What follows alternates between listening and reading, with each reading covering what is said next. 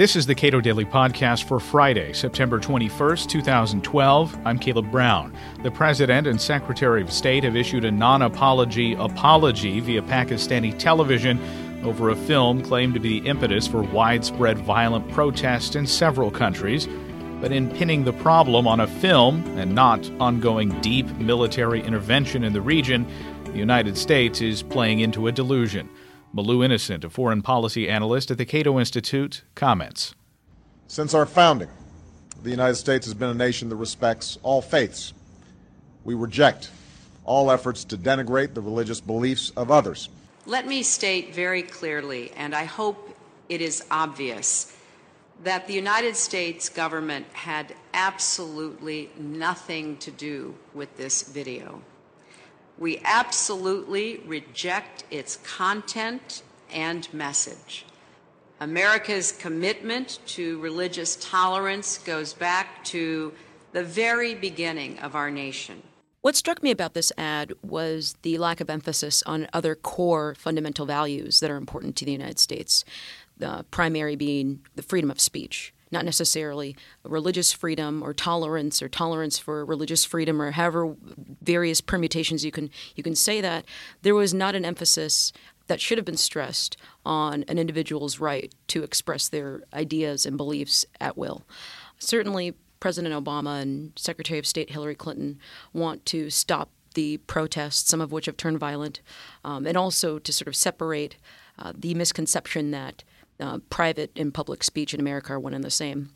That said, I think uh, President Obama could have used this opportunity with the, the flare ups across the Middle East and most recently in Pakistan to really emphasize the fact that Americans live under a different set of laws, different set of customs, and that these are fundamental values that we hold incredibly dear, and that America should not have to be bending or kowtowing to religious radicals and extremists. But doesn't this kind of apology in response to widespread protests, in response to U.S. occupation and drone strikes and continued intervention by the U.S. in these various countries. Doesn't that type of non apology apology become sort of inevitable when we have a huge number of troops uh, in a country that could once again uh, turn turn against us? Right. I mean, when the natives are restless, you need to uh, give enough apologies to make sure that you can tamp down the violence and ensure that uh, your presence isn't upended.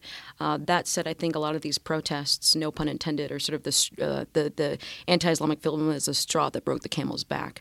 Uh, certainly, these protests. Um, are, are uh, they resonate with a lot of people because there's a deep well of anti-American sentiment in this region, which did not arise just last week as a result of an anti-Islamic film.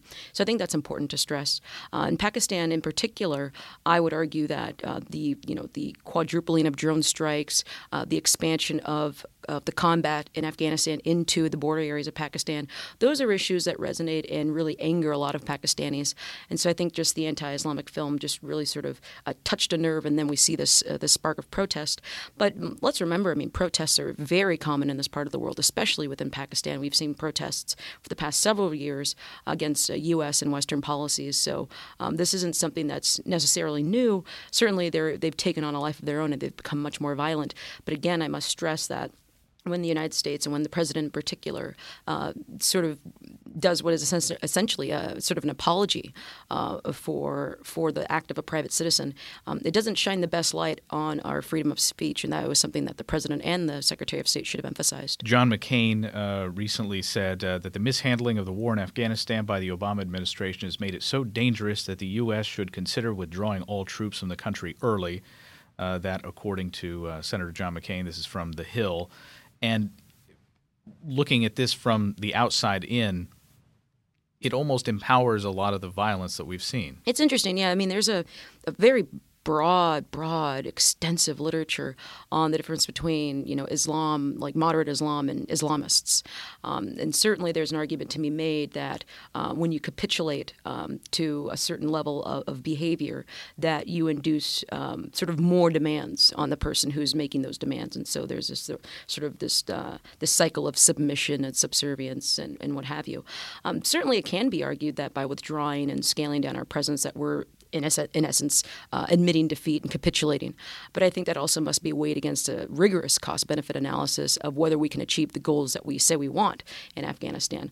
Uh, number one, does it require the hundreds of thousands of boots on the ground to have a population centric counterinsurgency war for the next several decades? Uh, can we create a, a political consensus that not even the Afghans themselves can agree on?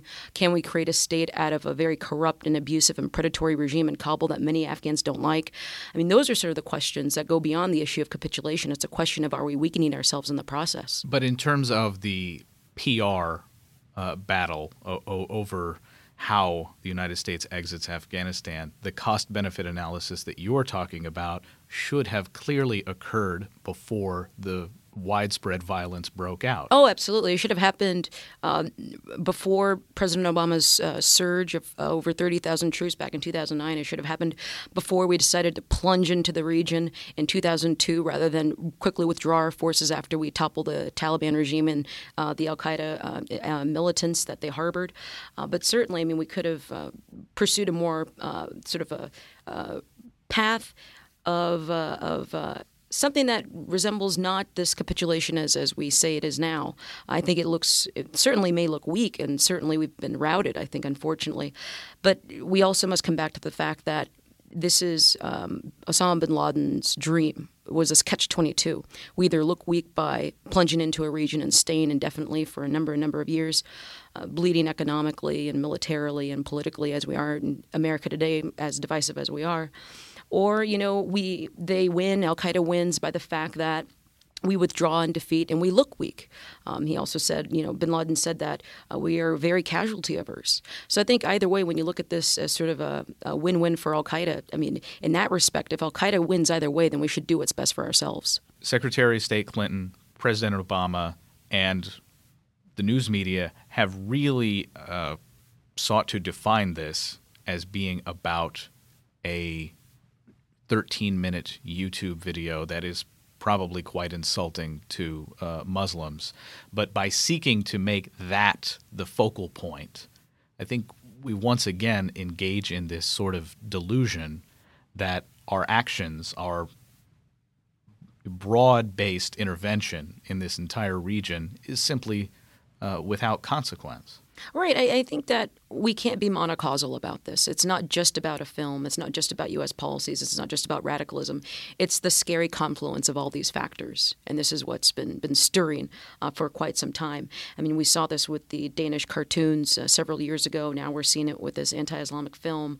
Um, but I mean, again, I mean, there is a, a, radical ideology that persists in many parts of the Muslim world um, that are antithetical to the values and customs and beliefs that we hold dear.